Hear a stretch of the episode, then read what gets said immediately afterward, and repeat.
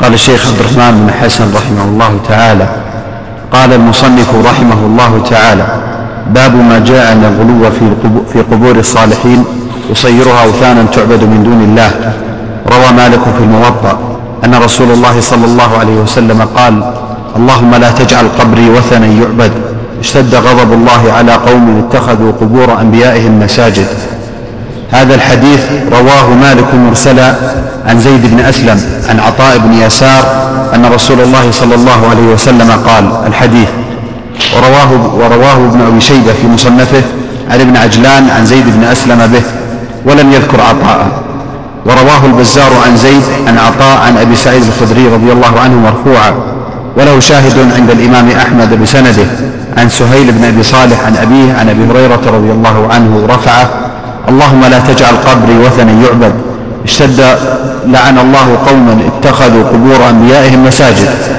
قوله روى مالك في الموطأ هو الإمام مالك بن أنس بن مالك بن أبي عامر بن عمرو الأصبحي أبو عبد الله المدني.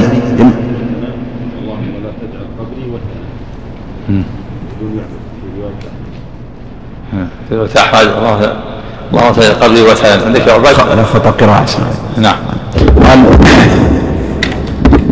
عن أبي هريرة رضي الله عنه رفعه اللهم لا تجعل قبري وثنا نعم. لعن الله قوما اتخذوا قبور أنبيائهم مساجد نعم. قوله روى مالك في الموطأ هو الإمام مالك بن أنس بن مالك بن أبي عامر بن عمرو الأصبحي أبو عبد الله المدني إمام دار الهجرة وأحد الأئمة الأربعة وأحد المتقنين وأحد المتقنين للحديث حتى قال البخاري أصح الأسانيد مالك عن نافع عن ابن عمر مات سنة تسع وسبعين ومائة وكان مولده سنة ثلاث وتسعين وقيل أربع وتسعين. قال الواقدي بلغ تسعين سنة. قوله اللهم لا تجعل قبري وثنا يعبد وفاته؟ قال الواقدي بلغ تسعين سنة. وفاته 179 نعم إسلام. 70 و93 سبع سنوات. 80 أقل من 90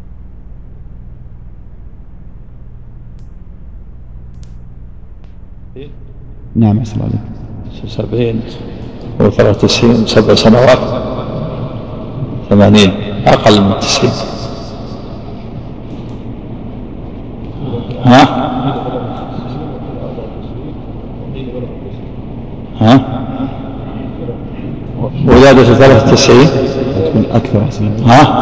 قال مات سنة 79 و100 179 يعني 80 سنة نعم.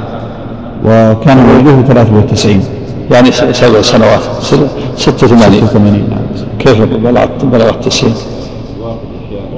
ها؟ قال واقدي بلغ 90 سنة. يعني غير غير القول هذا نعم. قوله نعم. قوله اللهم لا تجعل قبري وثنا يعبد. قد استجاب الله دعاءه كما قال ابن القيم رحمه الله فأجاب رب العالمين دعاءه وأحاطه بثلاثة الجدران حتى غدت أرجاؤه بدعائه في عزة وحماية وصيان. ودل الحديث على أن قبر النبي صلى الله عليه وسلم لو عبد لكان وثنا لكن حماه الله تعالى بما حال بينه وبين الناس فلا يوصل إليه. الحمد لله. وهذا الجدار جعله مثلث في الأول كان مثلث من جهة من جهة الشمال يعني قبلة المسجد جنوب.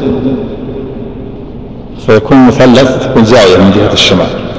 فاللي يصلي خلفه يتجه للزاوية. ما يستطيع يكون قبرة الله كذا. كذا. هذا القبلة. مثلث زاوية من من جهة الشمال. لكن بعد ذلك بنيت الحجرة بعد ذلك في الدولة العثمانية بني على المثلث. نعم. وصار نعم. لا, لا القبر ما داخل المسجد القبر في البيت. النبي دفن في بيته. لكن الوليد وسع المسجد فأدخل البيت كامل. نعم. ودل الحديث على أن لا لا, لا غلط. هذه مغالطة. نرد عليهم أن الرسول. أن الممنوع دفن الميت في القبر. أو بناء المسجد أو القبر وهذا لم يحصل لا هذا ولا هذا. النبي صلى الله عليه وسلم ما دفن في القبر ولا بني مسجد على قبر لا هذا ولا هذا. إنما دفن في بيته وبيته خارج المسجد كون الوليد أخطأ وأدخل البيت هذا خطأ من الوليد. نعم. مغالطة نعم. ودل الحديث على أن الوثن هو ما يباشر العابد من القبور والتوابيت التي عليها. وقد عظمت الفتنة بالقبور بتعظيمها وعبادتها كما قال عبد الله بن مسعود رضي الله عنه كيف أنتم إذا لبستكم فتنة يهرم فيها الكبير وينشأ فيها الصغير تجري على الناس يتخذونها سنة إذا إذا غيرت قيل كما قال عبد الله بن مسعود. قبله. قال ودل الحديث على أن الوثن هو ما يباشر العابد من القبور نعم. والتوابيت التي عليها. وقد نعم. عظمت الفتنة بالقبور بتعظيمها وعبادتها. كما قال عبد الله بن مسعود رضي الله تعالى عنه كيف أنتم إذا لبستكم فتنة يهرم فيها الكبير وينشأ فيها الصغير تجري على الناس يتخذونها سنة.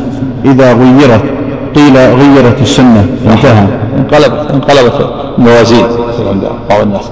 صارت السنن بدع والبدع سنن لا حول ولا قوة إلا بالله. نعم.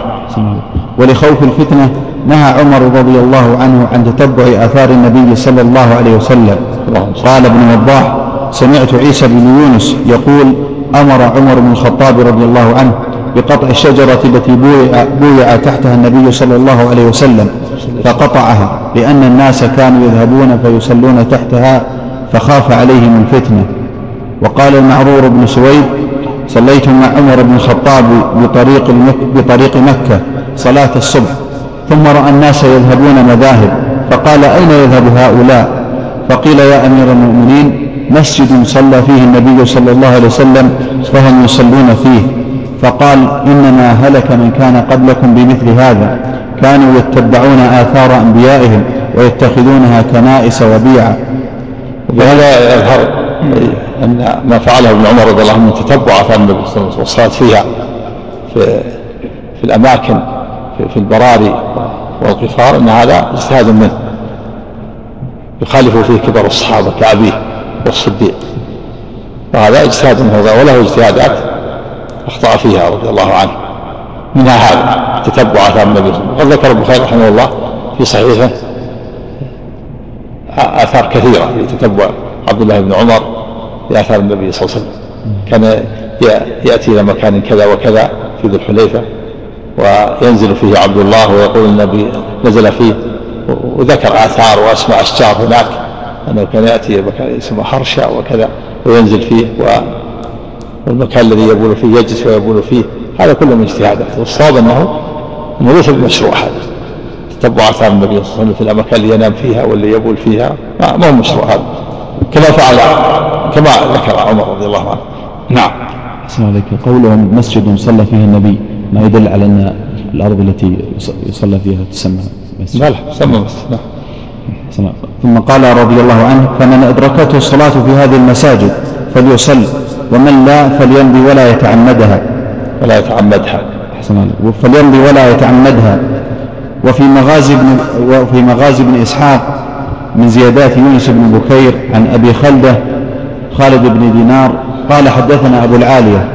قال لما فتحنا تستر وجدنا في بيت مال الهرمزان سريرا عليه رجل ميت عند رأسه مصحف فأخذنا المصحف فحملناه إلى عمر فدعا له كعبا فنسخه بالعربية فأنا أول رجل قرأه من العرب. قرأته مثل ما أقرأ القرآن فقلت لأبي العالية ما كان فيه؟ قال سيرتكم وأموركم ولحون, ولحون كلامكم وهو كائن بعد. قلت فما صنعتم بالرجل؟ قال حفرنا له بالنهار ثلاثة عشر قبرا. قال حفرنا له بالنهار ثلاثة عشر قبرا متفرقة. فلما كان بالليل دفناه وسوينا القبور كلها لنعميه على الناس لا ينبشونه. قلت وما يرجون منه؟ قال كانت السماء إذا حبست عنهم برزوا بسريره فيمطرون. فقلت من كنتم تظنون الرجل؟ قال رجل يقال له دانيال. فقلت منذ كم وجدتموه مات؟ قال منذ ثلاثمائة سنة. قلت ما كان, ما كان تغير منه شيء؟ قال لا إلا شعيرات من قفاه. إن لحوم الأنبياء لا تبليها الأرض. قال ابن القيم رحمه الله. وهذا ابتلاء وامتحان. فهم إذا بغضوه يبتروا. ابتلاء وامتحان. كما يبتلى الناس في الدجال في آخر الزمان. يأمر السماء فتمطر والأرض فتنبت نعم. نسأل الله السلامة والعافية. نعم. قال ابن القيم رحمه الله. ففي هذه القصة ما فعله المهاجرون والأنصار من تعمية قبره لئلا يفتتنوا به ولم لا يفتتن ولذلك الصحابة هذا من كمال علمهم وتقواهم رضي الله عنهم ونصحهم لله ولرسوله ولعباده المؤمنين. حفروا له ثلاثة عشر, قبرا فلما كانوا في الليل دفنوا في واحد وسووا ثلاثة عشر قبر حتى يعموا على الناس ما يدرون. أيوه نعم. قال ما فعله المهاجرون والأنصار من تعمية قبره لئلا يفتتن به ولم يبرزوه للدعاء عنده والتبرك به ولو ظفر به المتأخرون لجالدوا عليه بالسيوف ولعبدوه من دون الله. لضعف دينهم وقلة إيمانهم. لضعف إيمانهم وقلة ديانتهم. نعم. قال شيخ الإسلام رحمه الله وهو إنكار منهم لذلك فمن قصد بقعة يرجو الخير بقصدها. ولم ولم يستحب الشارع قصدها فهو من المنكرات وبعضه أشد من بعض سواء قصدها ليصلي عندها أو ليدعو عندها. أو قال شيخ الإسلام. قال شيخ الإسلام رحمه الله وهو إنكار منهم لذلك فمن قصد بقعة يرجو الخير بقصدها ولم يستحب الشارع قصدها فهو من المنكرات وبعضه أشد من بعض سواء قصدها ليصلي عندها أو ليدعو عندها. أو ليقرأ عندها أو ليذكر الله عندها أو لينسك عندها بحيث يخص بحيث يخص تلك البقعة بنوع من العبادة التي لم يشرع, لم يشرع تخصيصها به لا نوعا ولا عينا. إلا أن ذلك قد يجوز بحكم الاتفاق لا لقصد الدعاء فيها كمن يزورها ويسلم عليها ويسأل الله العافية له وللموتى كما جاءت السنة به. يعني أن هذا من وسائل الشرك كون يأتي إلى إليها ويدعو الله عندها أو يذكر الله عندها أو يصلي عندها إلا الشيء الدعاء القليل التابع. كان يدعو للميت يدعو له وللميت اللهم اغفر لنا وله اللهم ارحمنا وإياه. هذا غير مقصود تابع. نعم. نعم. إذا كان يعتقد أن لها تأثير. أو يعتقد أنها سبب. أما إذا كان شيء عادي لأجل الحرارة يعني شيء طبيعي ما يعلمه الناس شيء آخر أما يعتقد أنها سبب هذا من وسائل الشرك. إن الله تعالى ما جعلها سببا نعم. قال وأما تحري الدعاء عندها بحيث يستشعر أن الدعاء هناك أجوب منه في غيره فهذا هو المنهي عنه. انتهى ملخصا. قوله اشتد غضب الله على قوم اتخذوا. بركة. الدعاء للميت عند تثبيته أول ما يدفن نعم. يعني ترفع الأيدي فيه. ما أذكر في هذا شيء. وما أذكر في هذا شيء. نعم. نعم ها. والله. لا والأصل أن رفع اليد من أسباب قبول الدعاء إلا في المواضع التي لم يرفع فيها النبي صلى الله عليه وسلم. ما ما أذكر في هذا النبي رفع. نعم. نعم. هذا سببا قدريا؟ ها؟ أقول ما يكون هذا سببا قدريا في الشفاء في مثل هذه العيون إذا كانت مجربة؟ السبب القدري قد يكون السبب وما قدره الله. قد يوافق الشرع وقد لا يوافقه الأسباب المحرمة الآن. فمثلا بيع الخمور و والقمار هذا سبب سبب بعض الناس سبب رزق سبب قدري لكن ليس بمشروع. فالعاصي يكسب الحرام بإيش؟ بوجوه المحرمة وهو يحصل له رزق. الله تعالى جعل سبب رزقه قدرا بيع الحرام لكن ليس ليس سببا شرعيا. نعم.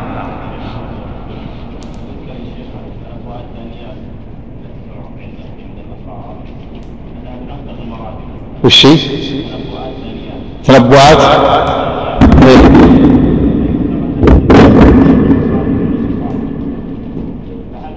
كيف تنبؤاته؟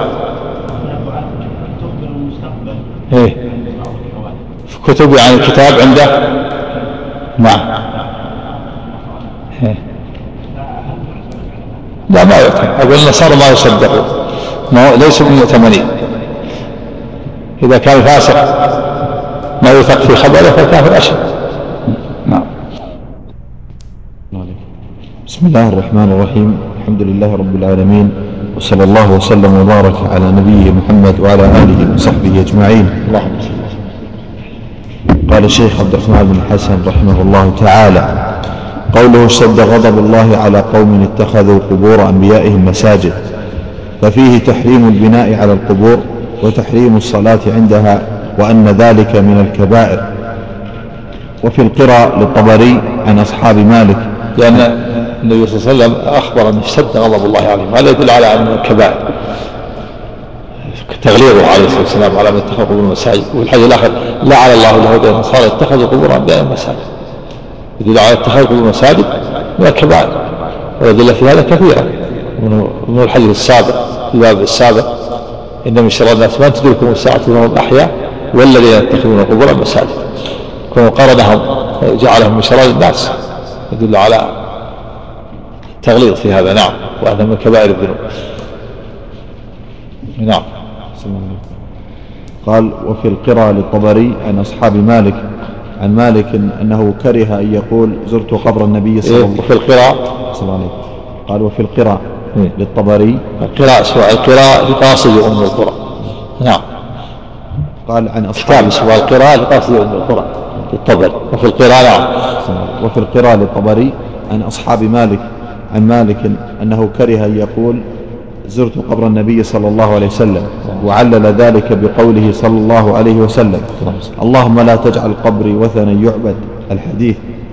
كره إضافة هذا اللفظ إلى القبر لئلا يقع التشبه لئلا يقع التشبه بفعل أولئك سدا للذريعة قال شيخ الإسلام رحمه الله ومالك قد أدرك التابعين وهم أعلم الناس بهذه المسألة فدل ذلك على أنه لم يكن معروفا عندهم ألفاظ زيارة قبر النبي صلى الله عليه وسلم. إلى أن قال وقد ذكروا في أسباب كراهته لأن لأن يقول زرت قبر النبي صلى الله عليه وسلم لأن هذا اللفظ قد صار كثير من الناس يريد به الزيارة البدعية وهي قصد الميت لسؤاله ودعائه والرغبة إليه في قضاء الحوائج. ونحو ذلك مما يفعله كثير من الناس فهم يعنون بلفظ الزيارة مثل هذا وهذا ليس بمشروع باتفاق الآئمة فكره مالك أن يتكلم بلفظ مجمل يدل على معنى فاسد بخلاف الصلاة عليه والسلام فإن ذلك مما أمر الله به. أما يعني لفظ الزيارة يعني لأنه وسيلة هذه وسيلة إلى لأن لفظ مجمل يشمل يشتمل على ما يفهمه بعض الناس. فلهذا كره أن يقول زرت القبر. ولكن يقول سلمت على النبي صليت. سلمت وصليت عليه. نعم. ها؟ هذا هو المعروف. لكن هل المراد هنا الكراهة كراهة التنزيه وكراهة التحريم. هذا قول إنه مقصود كراهة التنزيه. ويحتمل إنه مراد كراهة التحريم لانها ما دام مشتمل على هذا المعنى يفهمون قول زرت يعني الزيارة المحرمة. زرت القبر يعني زيارة محرمة وهي دعاء الميت هذا شرك. مو بعيد من مراده التحريم. سدا للذريعة. نعم. الله عليكم. قال أما لفظ الزيارة أما لفظ الزيارة في عموم القبر فلا يفهم منها مثل هذا المعنى. ألا ترى إلى قوله فزوروا القبور فإنها تذكركم الآخرة مع زيارته بقبر أمه فإن هذا يتناول قبور الكفار. فلا يفهم من ذلك زيارة الميت لدعائه وسؤاله والاستغاثة به ونحو ذلك مما يفعله أهل الشرك والبدع بخلاف ما إذا كان المزور معظما في الدين كالأنبياء والصالحين فإنه كثيرا ما يعنى بزيارة قبورهم هذه الزيارة البدعية الشركية. فلهذا كره مالك ذلك في مثل هذا وإن لم يكره ذلك في موضع آخر ليس فيه هذه المفسدة. انتهى. نعم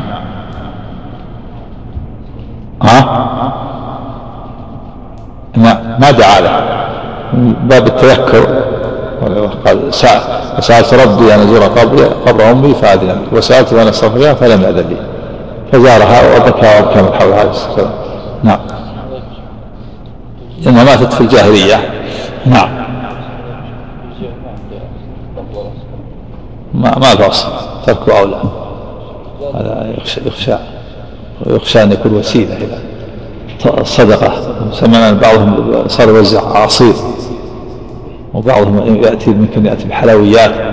ولهذا في فتوى في اللجنة بالمنع فتوى من اللجنة منع وسيلة مثل الصلاة عند القبر. ترك أولى. ها؟ إيه؟ لا ترك أولى. وقت قصير يصبر يشرب يجد ماء في السيارة ولا ما في داعي إلى هذا نعم. ها؟ وين في؟ قالوا تعاون البر والتقوى. لكن شيخ في فتوى اتت بعد في فتوى فتوى اللجنه الدائمه بالامام والله يخشى أن يتوسع الناس في هذا. سمعنا أن بعض الناس صلت بعصير أيضا. تركع ولا لكن لو لو اقتصر يعني على اقتصر على الماء أو شيء شيء قليل أو شيء ما هو مستمر لا بأس الاصل الإباحة. نعم. لكن بس يخشى من التوسع. نعم. قال وفيه أن النبي صلى الله عليه وسلم لم يستعذ إلا مما يخاف يخاف وقوعه. ذكره المصنف رحمه الله تعالى. قال المصنف رحمه الله تعالى ولابن جرير بسنده عن سفيان عن منصور عن مجاهد أفرأيتم اللات والعزى؟ قال كان يلت لهم السويق فمات فعكفوا على قبره. رحمك الله. نعم. رحمك الله. وكذا قال أبو الجوزاء عن ابن عباس رضي الله عنهما كان يلت السويق للحاج. قوله ولابن جرير هو الإمام الحافظ محمد بن جرير بن يزيد الطبري رحمه الله صاحب التفسير والتاريخ وغيرهما. قال ابن خزيمة لا أعلم على وجه الأرض أعلم من, من محمد بن جرير وكان من المجتهدين لا يقلد أحدا. ليش من أعد ابن جرير. قال قال هو الإمام الحافظ محمد بن جرير بن يزيد الطبري صاحب التفسير والتاريخ وغيرهما. قال ابن خزيمة ها؟ قال صاحب التفسير والتاريخ والأحكام. قال نعم في نسخة والأحكام وغيرها. ليش ما حذفها معتمدة هذه أولى أشمل أحسن. نعم. قال ابن خزيمة لا أعلم على وجه الأرض أعلم من محمد بن جرير.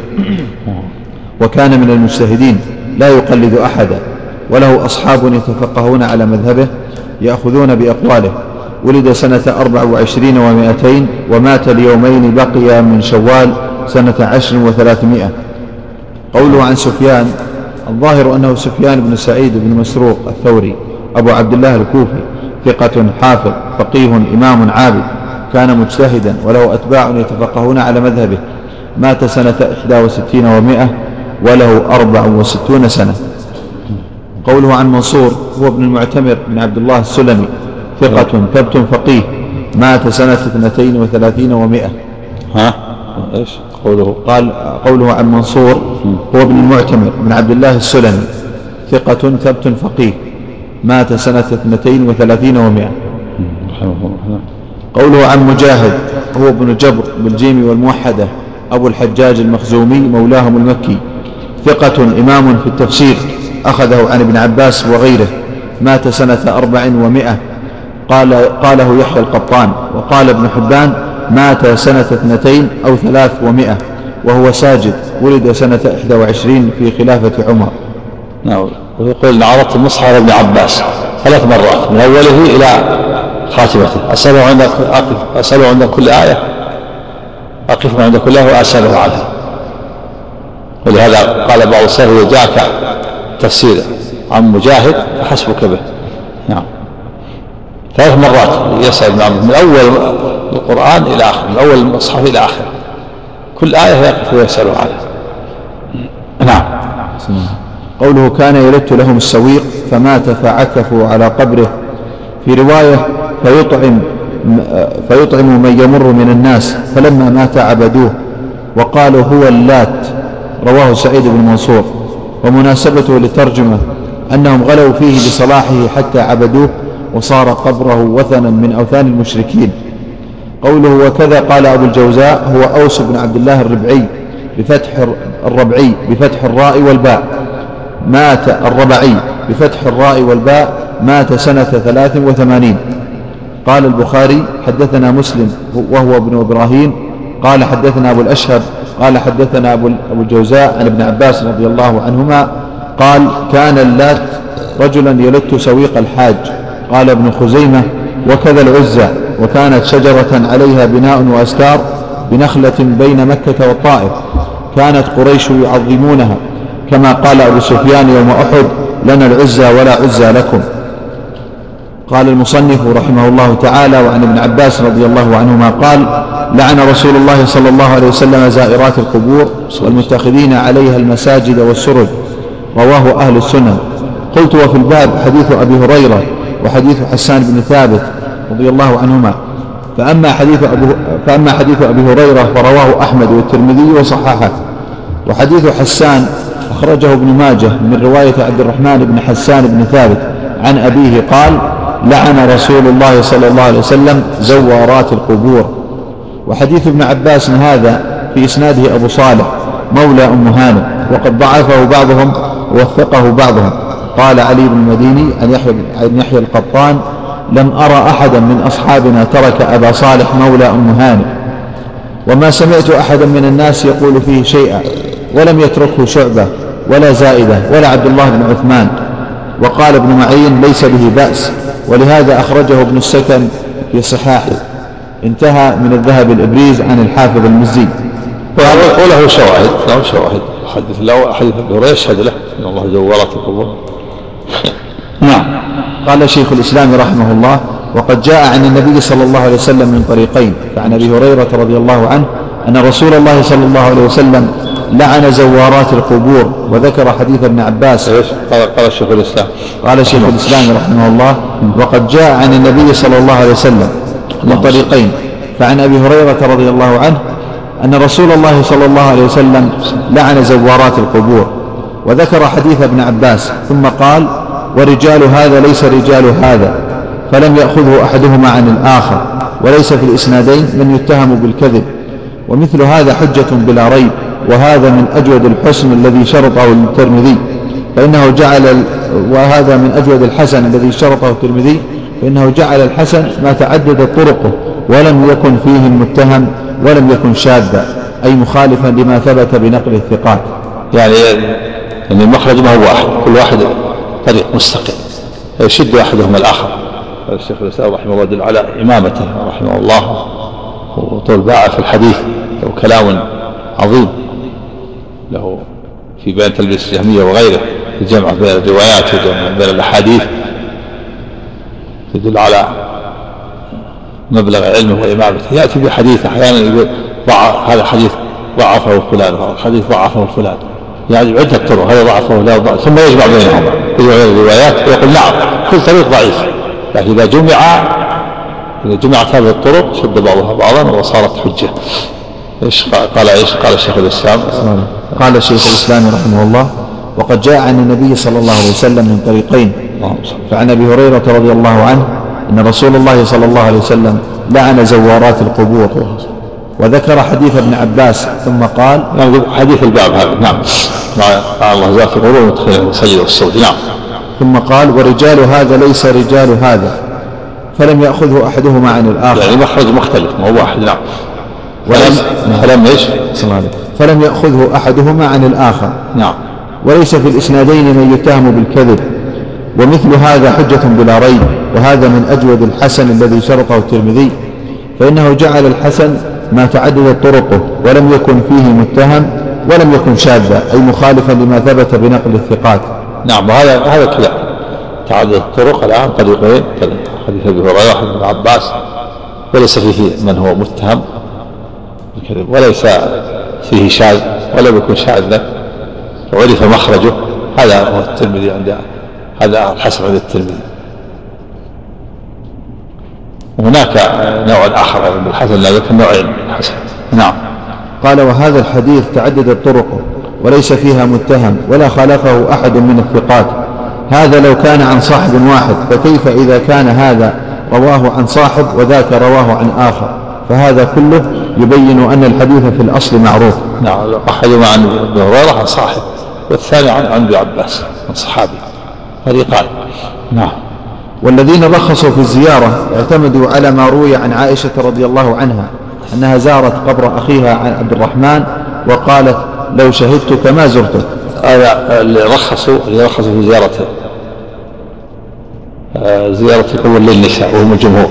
الجمهور يرون لا بأس بزيارة النساء القبور. ويستدلون بالحديث التي فيها الرخصة حديث سورة القبور فإن تذكركم الآخرة. قال هذا عام. للرجال والنساء. والقول الثاني اختار شيخ الإسلام والمحققين وأئمة الدعوة أن أن هذه الأحاديث زوروا القبور عامة مخصوصة خصوصا بالرجال. أو أنه جاءت أدلة تنسخ زيارة النساء بعد ذلك. فالمراد بها الرجال ليس المراد بها النساء. نعم. قال وهذا يدل على أن الزيارة ليست مستحبة للنساء كما تستحب للرجال. إذ لو كان كذلك لاستحبت إذ لو كان كذلك لاستحبت زيارته. إيش والذين رخصوا والذين رخصوا قال والذين رخصوا في الزيارة. وهم الجمهور. نعم. اعتمدوا على ما روي عن عائشة رضي الله عنها أنها زارت قبر أخيها عبد الرحمن وقالت لو شهدتك ما زرتك. وهذا يدل على أن الزيارة ليست مستحبة للنساء كما تستحب للرجال. ولذلك قالت لو لو شهدتك ما زرتك لأن يعني ما حضرت وفاته فلذلك زارته. فلو كانت مستحبة لا استحبت أن تزوره في كل وقت. فكونها تقول لو شهدتك يعني لو شهدت وفاتك ما, ما زرتك دل على أنها ما, ما تستحب. ولو كانت مستحبة ما تستحب للرجال لصار لصارت تستحب الزيارة في كل وقت مرات. نعم. قال إذ لو إذ لو كان كذلك لاستحبت زيارته سواء شهدته أم لا. قلت فعلى هذا فلا حجة فيه لمن قال بالرخصة. وهذا السياق لحديث عائشة رواه الترمذي برواية عبد الله بن أبي مليكة عنها. وهو يخالف سياق وهو يخالف سياق الأثرم له. عن عبد الله بن أبي مليكة أيضا. أن عائشة رضي الله عنها أقبلت ذات يوم من المقابر. فقلت لها يا أم المؤمنين أليس نهى رسول الله صلى الله عليه وسلم عن زيارة القبور؟ فقالت نعم نهى عن زيارة القبور ثم أمر بزيارتها. فأجاب شيخ الإسلام عن هذا فقال ولا حجة في حديث عائشة فإن المحتج عليها احتج بالنهي العام فدفعت ذلك بأن النهي منسوخ ولم يذكر لها المحتج النهي الخاص بالنساء الذي فيه لعنهن على الزيارة. إيش؟ شيخ الإسلام ولا حجة في هذا. فأجاب شيخ الإسلام عن هذا فقال قال أليس نهي عن زيارة القبور؟ هذا حج عليها فقالت إنما رخص للنساء. وكان خفي عليها النهي النهي الآخر الآخر. نعم. قال ولا حجة في حديث عائشة فإن المحتج عليها. احتج بالنهي العام. فدفعت ذلك بأن النهي منسوخ. ولم يذكر لها المحتج النهي الخاص بالنساء الذي فيه لعنهن على الزيارة. يبين ذلك قولها يبين ذلك قولها. قد أمر بزيارتها فهذا يبين أنه أمر بها أمرا يقتضي الاستحباب. والاستحباب إنما هو ثابت للرجال خاصة. ولو كانت تعتقد أن النساء مأمورات بزيارة القبور لكانت, لكانت تفعل ذلك كما يفعله الرجال. ولم تقل لأخيها لما زرته واللعن صريح في التحريم والخطاب بالإذن في قوله فزوروها لم يتناول النساء فلم يدخلن في الحكم الناسخ. والعام إذا عرف أنه بعد بعد الخاص إيش؟ زوروها. والخطاب يزورها قال واللعن صريح في التحريم والخطاب في التحريم والخطاب بالإذن في قوله. كنت القبور فزوروها. نعم. نعم. فزوروها لم يتناول النساء فلم يدخلن في الحكم الناسخ.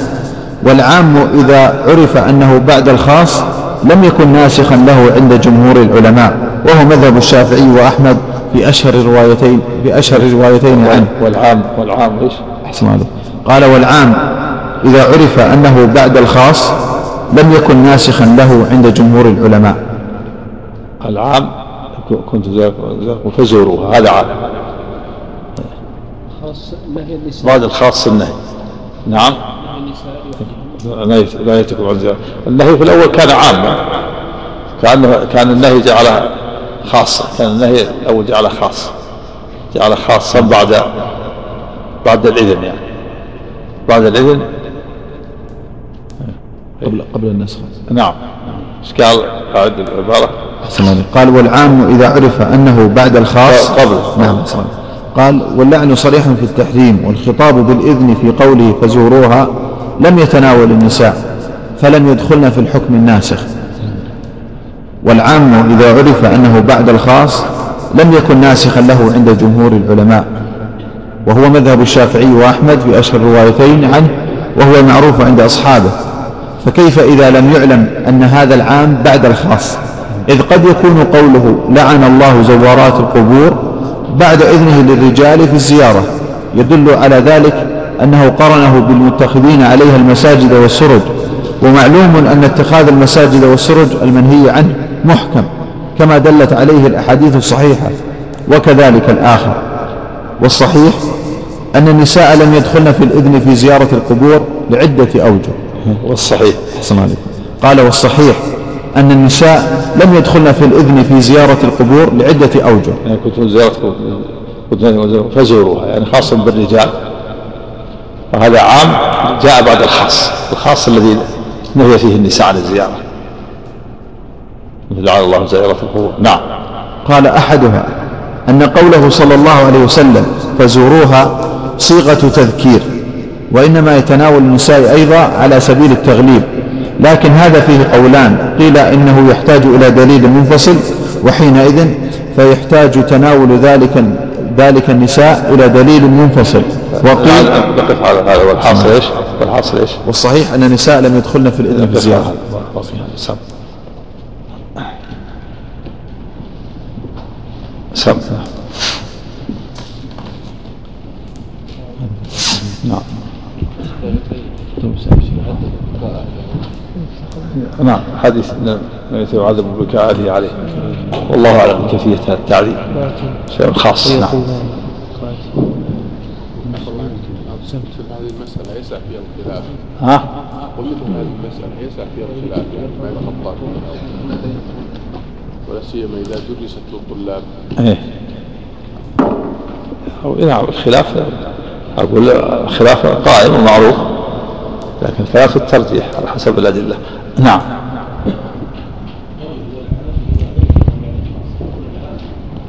العام زوره. قلت هاتوا مع زياركم فزوروها والخاص لعن الله زيارة القبور نعم. والحاصل ان إن, نهي النساء إما أن يكون قبل العام أو بعده. إما يقول لعن الله القبور قبل زوروها أو يكون بعده. وك- وكلا الأمرين فيه منع للنساء تكون النساء ممنوعات نعم. نعم هذا هو الصواب. الصواب قبر واحد أو قبرين. خلاف لبعض المتأخرين. بعض المتأخرين يقول القبر والقبرين ما لا يضر. لأن لأن القبور جمع وأقل جمع ثلاثة.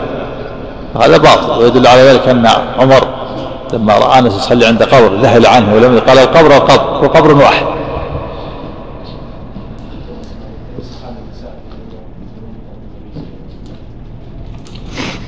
لا هو, لأن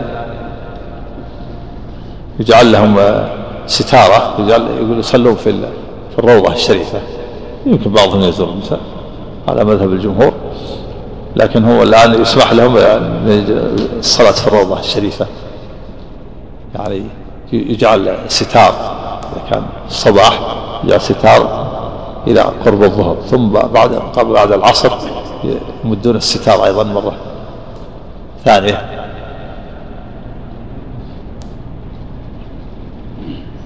ويصلي في الروضة. نعم. نعم. لا ما مفتوح. ما مفتوح. نعم. نعم. بسم الله الرحمن الرحيم. الحمد لله رب العالمين. صلى الله وسلم وبارك على نبينا محمد وعلى آله وصحبه أجمعين. اللهم صل وسلم. قال الشيخ عبد الرحمن بن حسن رحمه الله تعالى والصحيح أن النساء لم يدخلن في الإذن في زيارة القبور لعدة أوجه. أحدها أن قوله صلى الله عليه وسلم فزوروها صيغة تذكير. والصحيح. والصحيح أن النساء لم يدخلن في الإذن في زيارة القبور لعدة أوجه. أحدها أن قوله صلى الله عليه وسلم فزوروها صيغة تذكير. كنت نهيتكم عن زيارة القبور فزوروها. خاطب بها الرجال نعم. وإنما يتناول النساء أيضا على سبيل التغليب. لكن هذا فيه قولان. قيل إنه يحتاج إلى دليل منفصل وحينئذ فيحتاج تناول ذلك النساء إلى دليل منفصل. وقيل إنه يحمل على ذلك عند الإطلاق وعلى هذا فيكون دخول النساء بطريق العموم الضعيف والعام لا يعارض الأدلة الخاصة ولا ينسخها عند جمهور العلماء. يعني قول كنت فأسوروها خاص بالرجال لا يتناول النساء. وعلى القول بأنه يتناول النساء لأن الأصل العموم هذه دلالة ضعيفة. وعندنا آه، دليل خاص قول وهو لعن زائرة القبور لعن الله زائرة القبور. فلا يقاوم هذا الدليل القوي لا يقاوم دلالة العموم الضعيفة. دلالة العموم الضعيفة لا تقاوم هذا الدليل الخاص. يعني فإذا الجواب الأول نقول كنتم فزوروها خاص بالرجال. والقول الثاني آه، لأن الحديث لأن الحديث في النهي عن نهي النساء عن الزيارة واضحة فلهذا يكون خاص بالرجال القول الثاني أنه وعلى القول بأن بأنه النساء يدخلن في العموم هذه دلالة ضعيفة. وهذه الدلالة الضعيفة لا تقاوم الأدلة الخاصة بالنهي عن نهي النساء عن الزيارة. نعم. نعم. قال وعلى هذا فيكون دخول النساء بطريق العموم الضعيف والعام لا يعارض الأدلة الخاصة ولا ينسخها عند جمهور العلماء. ولو كان النساء داخلات ولو كان النساء داخلات في هذا الخطاب داخلات. أحسن عليكم. ولو كان النساء داخلات في هذا الخطاب لاستحب لهن زيارة القبور. وما علمنا أحدا من الأئمة استحب لهن زيارة القبور ولا كان النساء على عهد النبي صلى الله عليه وسلم وخلفائه الراشدين رضي الله عنهم يخرجنا يخرجنا إلى زيارة القبور. يعني إن الأمر في قول فزوروها الاستحباب. الأمر الأمر إما الوجوب أو الاستحباب. فلو كان النساء داخلات في هذا الخطاب لا قرر العلماء من هذا النص أنه يستحب للمرأة أن تزور المقابر. ولم يقل أحد من العلماء أنه مستحب. وإنما الجمهور اللي قالوا قالوا جائز. لم يقل أنه مستحب. فدل على عدم دخولهم. الجمهور يقولون إن إن النهي هذا كان أولا. لعن الله زائرة القبور كان أولا ثم جاء الإذن صار عام. عام للرجال والنساء. يقول لعن الله زائرة القبور هذا كان أولا. قبل الرخصة للرجال والنساء. نعم. قال ومنها أن النبي صلى الله عليه وسلم علل الإذن للرجال بأن ذلك يذكر الموت ويرقق القلب وتدمع العين. هكذا في مسند أحمد. ومعلوم أن المرأة إذا فتح لها هذا الباب أخرجها إلى الجزع والندب والنياحة لما فيها من الضعف وقلة الصبر. وإذا كانت زيارة النساء مظنة مظنة وسببا للأمور المحرمة فإنه لا يمكن أن فإنه لا يمكن أن يحد المقدار الذي لا يفضي إلى ذلك ولا التمييز بين نوع ونوع. ومن أصول الشريعة وإذا كانت النساء. قال وإذا كانت زيارة النساء مظنة وسببا للأمور المحرمة فإنه لا يمكن أن يحد المقدار الذي لا يفضي إلى ذلك ولا التمييز بين نوع ونوع. ومن أصول الشريعة أن الحكمة إذا كانت خفية أو منتشرة علق الحكم بمظنتها فيحرم, فيحرم هذا الباب سدا للذريعة. أو فيحرم. قال ومن أصول الشريعة أن الحكمة إذا كانت خفية أو منتشرة علق الحكم بمظنتها. فيحرم أو فيحرم هذا الباب سدا للذريعة. كذا. عندكم يحرم هذا الباب أو فيمنع.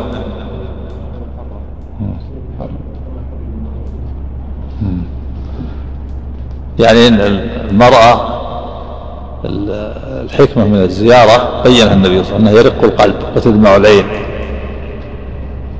والمرأة إذا زارت يفضي بها إلى الجزع والندب والعويل لأنها ما تتحمل. وهذه هذا الأمر الذي يحصل من المرأة ينبغي سده وغلقه. ولا نستطيع أن نسده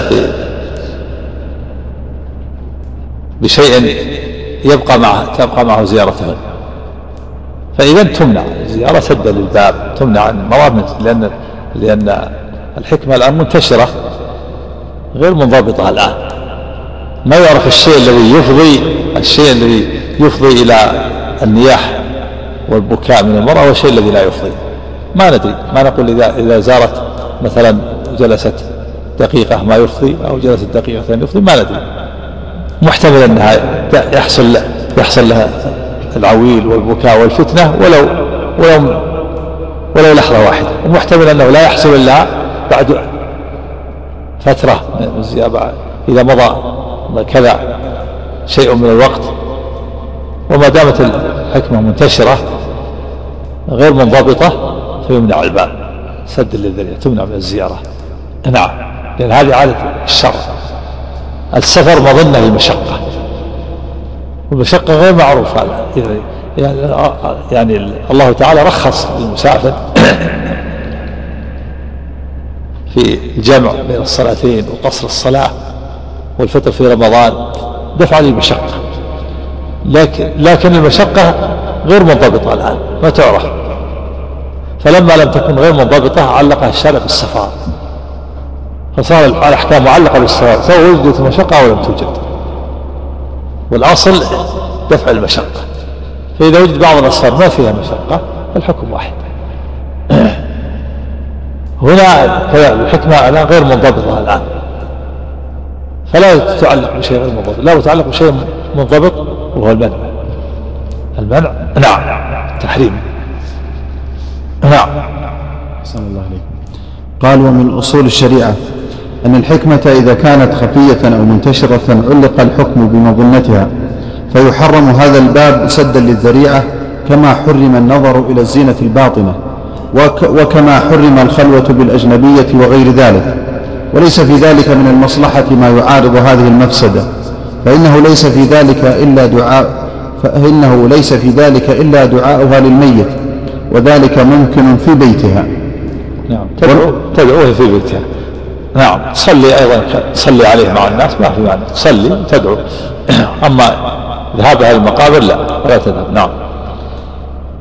عفى الله عنك. ومن العلماء من يقول التشييع كذلك ويحتج بقوله صلى الله عليه وسلم ارجعن مأزورات غير مأجورات فإن كنا تفتن الحي وتؤذين الميت. وقوله لفاطمة رضي الله عنها أما إنك لو بلغت معهم الكدى لم تدخل الجنة. إيش ومن العلماء من قال؟ قال ومن العلماء من يقول التشييع كذلك. إيش أعد الحديث؟ قال ومن قال ويحتج ويحتج بقوله صلى الله عليه وسلم ارجعن مأزورات غير مأجورات فإن كنا تفتن الحي وتؤذين الميت. في سند أبو هدبة. نعم أحسن عليه قال وقد أجمعوا على أنه كذاب وأخرجه موقوفا على عمر. عبد الرزاق في المصنف وأخرج جملة الأولى ابن ماجه في السنن والبيهقي في السنن الكبرى وابن شاهين في ناسخ الحديث وابن الجوزي في الوهيات من حديث علي. قال البوصيري في مصباح الزجاجة وإسناده مختلف فيه وأخرجه من حديث أنس أبو يعلى الموصلي في المسند. قال الهيثمي في مجمع الزوائد رواه أبو يعلى. وفيه الحارث بن زياد. قال الذهبي ضعيف وابن شاهين في ناسخ الحديث. طيب ومن العلماء. نعم. قال ومن العلماء من يقول التشريع كذلك ويحتج ويحتج بقول ويحتج بقوله صلى الله عليه وسلم ارجعن مأزورات غير مأجورات فإن كنا تفتن الحي وتؤذين الميت. وقوله لفاطمة رضي الله عنها أما إنك لو بلغت معهم الكدى لم تدخل الجنة. يؤيده ما ثبت في الصحيحين من أنه نهى النساء عن اتباع الجنائز ومعلوم أن قوله صلى الله عليه وسلم من صلى على جنازة فله قراط ومن تبعها حتى تدفن فله قراطان هو أدل على العموم من صيغة التذكير فإن لفظ من يتناول الرجال والنساء باتفاق الناس وقد علم بالأحاديث الصحيحة أن هذا العموم لم يتناول النساء لنهي النبي صلى الله عليه وسلم لهن عن اتباع الجنائز فإذا لم يدخلن في هذا العموم فكذلك في ذلك بطريق الأو بطريق الأولى انتهى ملخصا. فمن نقل هذا؟ شيخ الإسلام فتاوى. نعم. قلت وعما استدل به القائلون بالنسخ أجوبة أيضا منها أن ما ذكروه عن عائشة وفاطمة رضي الله عنهما معارض بما ورد عنهما في هذا الباب فلا يثبت به نسخ يعني قالوا هذا منسوخ يعني نهي النساء عن منسوخ بما جعل عائشة وما جعل فاطمة يقول المؤلف رحمه الله إن إنه روي عنهم أيضا ما يقابل هذا فما ورد عن عن عائشة الزيارة روي عنها أيضا المنع المنع من الزيارة فهذا يقابل هذا. إيش؟ وما ورد إيش؟ وما قال أن ما ذكروه عن عائشة وفاطمة رضي الله عنهما معارض بما ورد عنهما في هذا الباب فلا يثبت به نسخ. نعم. تعارض فتساقط. نعم. ها؟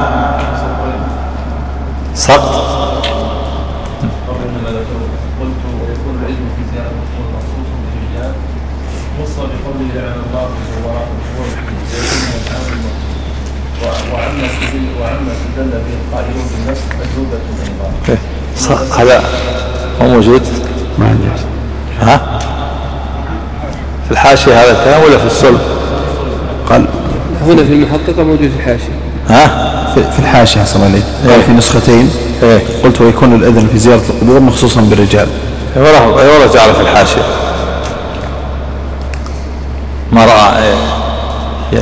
معتمد على النسخة. إيش أقرأ اللي في الحاشية وقلت. قال قلت ويكون الإذن في زيارة القبور مخصوصا بالرجال خص بقوله لعن الله زوارات القبور الحديث فيكون من العام المخصوص. نعم زين. إيش بعد؟ فيكون من العام المخصوص إيش بعده؟ اسمع. انتهى هذه الحاشية. فيكون العام المخصوص نعم. نعم. في زيادة عندكم؟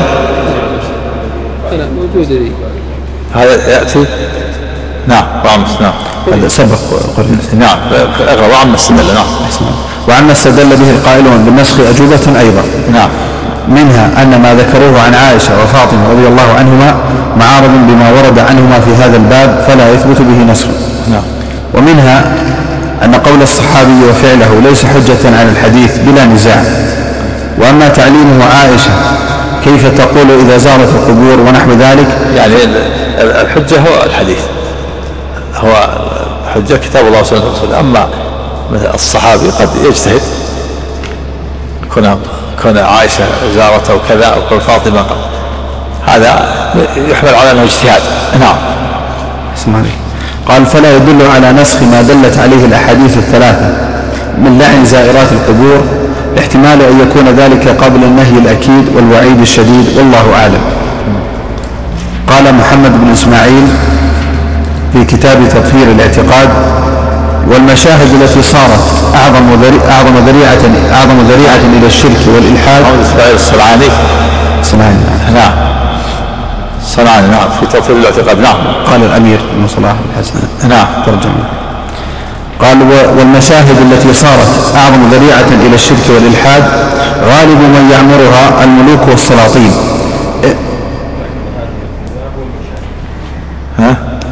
فإن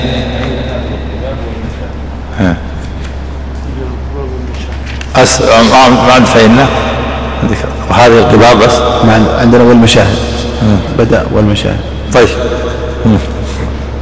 قال والمشاهد التي صارت أعظم ذريعة إلى أعظم ذريعة إلى الشرك والإلحاد غالب من يعمرها الملوك والسلاطين.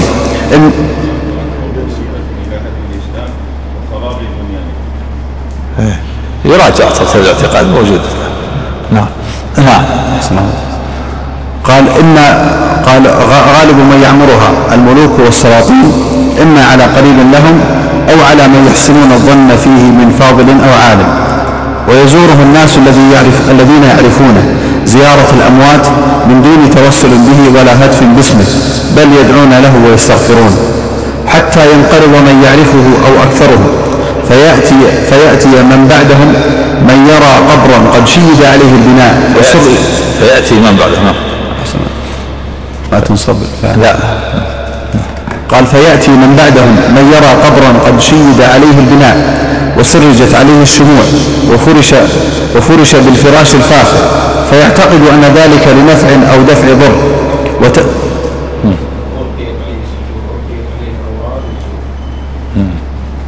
زيادة. طيب المحقق كيف يعني؟ ما هو كيف النسخة المحققة سقط هذا؟ يمكن ما رأى أنها ثابتة هذه ولا ولا ولا ها؟ إيه محتمل الطبعات متعددة نعم. قال طبعة صبيح تطويل الاعتقاد. طبعة صبيح. نعم. قال أحسن عليك. حتى ينقرض من يعرفه أو أكثرهم فيأتي من بعدهم من, من يرى قبرا قد شيد عليه البناء وسرجت عليه الشموع وفرش بالفراش الفاخر. فيعتقد أن ذلك لنفع أو دفع ضر.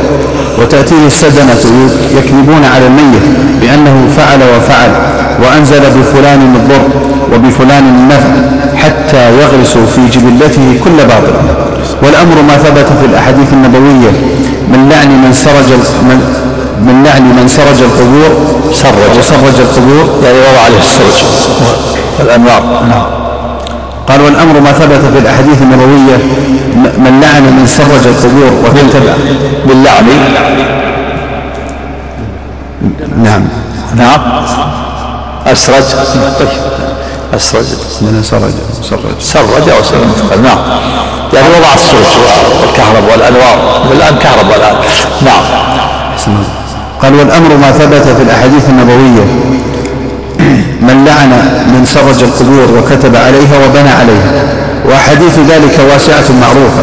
نعم. فإن ذلك في نفسه منهي عنه. من من لعنه نعم. نعم. قال والأمر ما ثبت في الأحاديث النبوية. من لعن من سرج القبور وكتب عليها وبنى عليها. وأحاديث ذلك واسعة معروفة. فإن ذلك في نفسه منهي عنه. ثم هو ذريعة إلى مفسدة عظيمة. انتهى. ومنه تعلم مطابقة الحديث للترجمة والله أعلم. ومنه تعلم. حسنا ومنه تعلم مطابقة الحديث للترجمة والله أعلم. نعم. وهو أن لعن الله زوجة القبور المتخذين عن المساجد والسرج والباب باب ما جاء أن الغلو في قبور الصالحين يسجلها وثانية تعبد بالله. ف اتخاذ السرج والمساجد على القبور وسيلة من وسائل الشرك يوصل إلى أن تكون أوثانا تعبد من دون الله. إذا بني بنيت المساجد ووضعت السرج وألقيت الستور والرياحين على القبور أوصل ذلك إلى الشرك. فصار القبر وثن يعبد من دون الله. هذا المطابقه واضحه نعم. نعم. قوله نعم. هي اللي سلم مسؤولين عن القبر اللي يدافعون عن يعني الحراس والموظفين القبر نعم. حسن الله قوله والمتخذين عليه المساجد. تقدم شرحه في الباب قبله. قوله والسرج قال أبو محمد المقدسي لو أبيح اتخاذ السرج عليها لم يلعن من فعله لأن فيه تضييعا للمال في غير فائدة وإفراطا في تعظيم القبور أشبه تعظيم الأصنام. وقال ابن القيم رحمه الله تعالى اتخاذها مساجد وإيقاد السرج عليها من الكبائر. نعم لأنه وسيلة. سبق الحديث النبي صلى الله عليه وسلم تدركهم الساعة وهم أحياء والذين اتخذوا قبور المساجد. هم من شرار الناس نسأل الله العافية. لأنه وسيلة قليلة غير الشرك. نعم. قوله رواه أهل السنن يعني أبا داود والترمذي وابن ماجه فقط ولم يروه النسائي. قال الحاشي أخرجه النسائي كما سبق بيانه وقد تابع المؤلف الشارع في ذلك. أخرجه النسائي. نعم. نعم. حسن عليك وقال فيه مسائل؟ قد تابع إيش؟ قد تابع. قد تابعه المؤلف. تابع قد تابع المؤلف الشارح في ذلك. ولا الشارح تابع الشارح تابع الإمام محمد. ها؟ صاحب تابع صاحب التيسير. نعم. نعم. والتعليق للحاشية هذا في الحاشية. نعم. وأنتم عندكم في الحاشية كذلك؟ نعم. نعم. ها؟ نعم. أنتم ما عندكم. نعم. نعم. قد رواه النسائي ها؟ نعم نعم. قال فيه مسائل. الأولى تفسير الأوثان. نعم وهي كل ما يعبد من دون الله يسمى وثن. لكن فرق بين الصنم وبين الوثن. الصنم ما كان على صورة الوثن عام. يشمل ما كان على صورة؟ نعم كل ما يعبد من دون الله يسمى وثن. نعم. ولهذا قال الله ولا يجعل قبلي وثن يعبد نعم. الثانية تفسير العبادة. نعم. وأنها صرف. صرف العبادة التي جاءت في الشرع الأوامر والنواهي. الأوامر تصرف لغير الله. العبادات التي تعبد بها كالدعاء والذبح والنذر. إذا صرف لغير الله صار صرف العبادة لغير الله. نعم. قال الثالثة أنه صلى الله عليه وسلم لم يستعد إلا مما يخاف وقوعه. نعم. في الرد على من قال إن النبي صلى الله عليه وسلم لا يمكن أن يكون قبره وثن وان هذه الأمة مطهرة معصومة من الشرك. هذا باطل. استعان. اللهم لا قبره وثن يعبد لولا أنه يمكن لما لما سأل ربه ذلك. نعم. لكن قول نعم. ابن القيم احسن عليه إيه. أنه احاطه فاستجاب يعني الشرك المباشر يعني. المباشر. وإلا وقع. واستجاب الله دعاه. فلا يصل اليه أحد. لكن وقعوا في الشرك من بعيد. يدعو النبي من بعيد. نعم. نعم. قال الرابعة قرنه بهذا اتخاذ قبور الأنبياء مساجد. نعم. لعل الله اتخذ لعل الله إذا نصر اتخذ قبور أنبياء مساجد. وأن إذا اتخذ قبور الأنبياء مساجد فيمكن اتخاذ قبر النبي مسجد كغيره من الأنبياء. إلا ولهذا دعا النبي صلى الله عليه وسلم ربه. نعم فاستجاب الله دعاه. فلم يصل احاديث مباشرة. نعم. قال الخامسة ذكر شدة الغضب من الله. نعم. اشتد غضب الله لأنه وسيلة الشرك نعم. السادسة وهي من أهمها معرفة صفة عبادة اللات التي هي من أكبر الأوثان. نعم وأن سببها الغلو في في هذا الرجل الذي الصالح الذي يلت السوق إلى الحاج. عكفوا على قبره قال في قول الصالح ثم عبدوا من دون الله. نعم. قال السابعة معرفة أنه قبر رجل قبر رجل صالح. نعم. هذا يدل على أن أن الصالح يخشى. قبور الصالحين وقبور الأنبياء ويكون فتنة بهم أشد. لأن الناس يميلون إليهم بخلاف الفساق وغيرهم. نعم. قال الثامنة أنه اسم صاحب القبر اللات وقيل الا الصخرة التي ينت عليها السويق. نعم نعم. قال وذكر معنى التسمية. إيش وذكر؟ وذكر. قال الثامنة أنه اسم صاحب القبر وذكر معنى التسمية. نعم. اللات تشديد اللات. تشديد التاء من اللت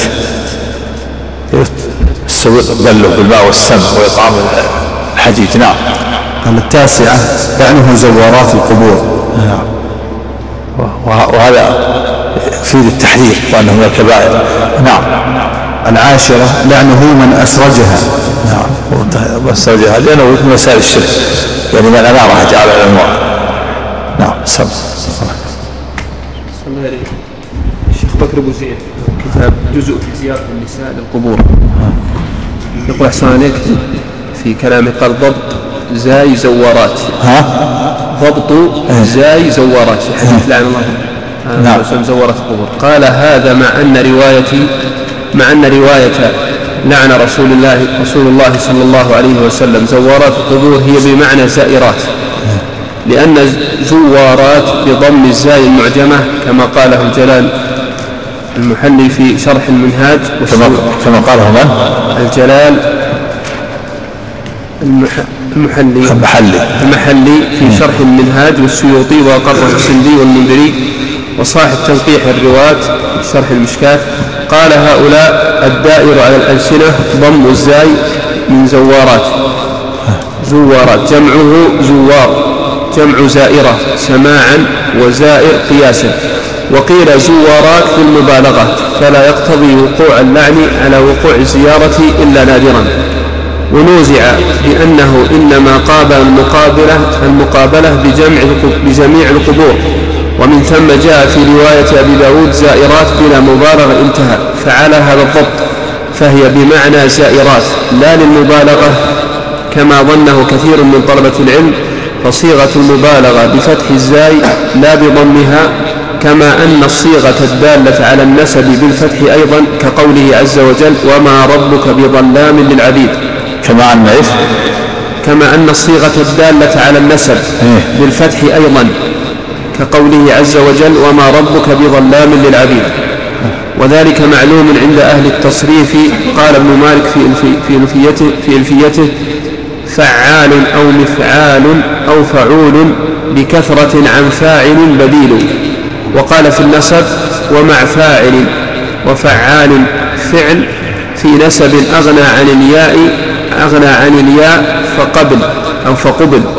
فيكون معنى زوارات القبور ذوات زيارة القبور على أن الصيغة للنسب. زورت يعني بالضم. يكون معنى زوارات القبور ذوات زيارة القبور على أن الصيغة للنسب. فاتفقت الروايتان على معنى على منع النساء من زيارة القبور مطلقا. يعني على زورت على بضمها تكون بمعنى زائرات. القول بالفتح وأنها زوارت وأنها صيغة المبالغة. قد تأتي لغير المبالغة ولو كانت المبالغة قد تأتي ولا يرد بها المبالغة. أيضا هذا. يعني قد تأتي على صيغة المبالغة ولا يرد بها المبالغة ولا يرد بها الكثرة. زورات نعم قد تأتي. نعم. ذكر الشيخ محمد رحمه الله. قال والتضعيف قد يحمل على كثرة الفاعلين نعم. لا على كثرة الفعل. قال فزوارات يعني النساء إذا كن مئة كان فعلهن كثيرا والتضعيف باعتبار الفاعل موجود في اللغة العربية. قال تعالى جنات عدن مفتحة لهم الأبواب. فلما كانت الأبواب كثيرة كان فيها التضعيف. إذ الباب لا يفتح إلا مرة واحدة وأيضا قراءة وأيضا قراءة حتى إذا جاءوها وفتحت فهي مثلها. إيه، هذا معنى آخر. زورات بالنسبة للفاعلين لا بالنسبة للفاعل الواحد بالنسبة للعدد.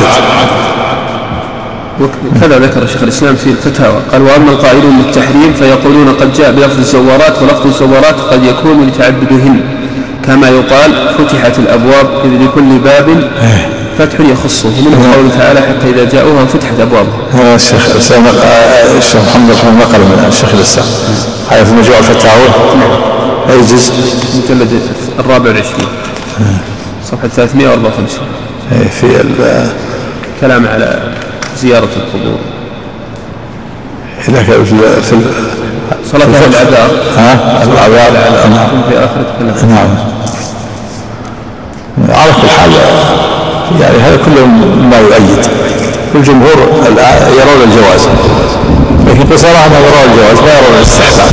يعني مما يضعف عن قول الجمهور أن الأصل في الأوامر الوجوب فإن لم يكن الوجوب صار الاستحباب ولا يقول أحد من وراء يستحب لها زيارة القبر وإنما بصراحة أنه جائز عند الجمهور.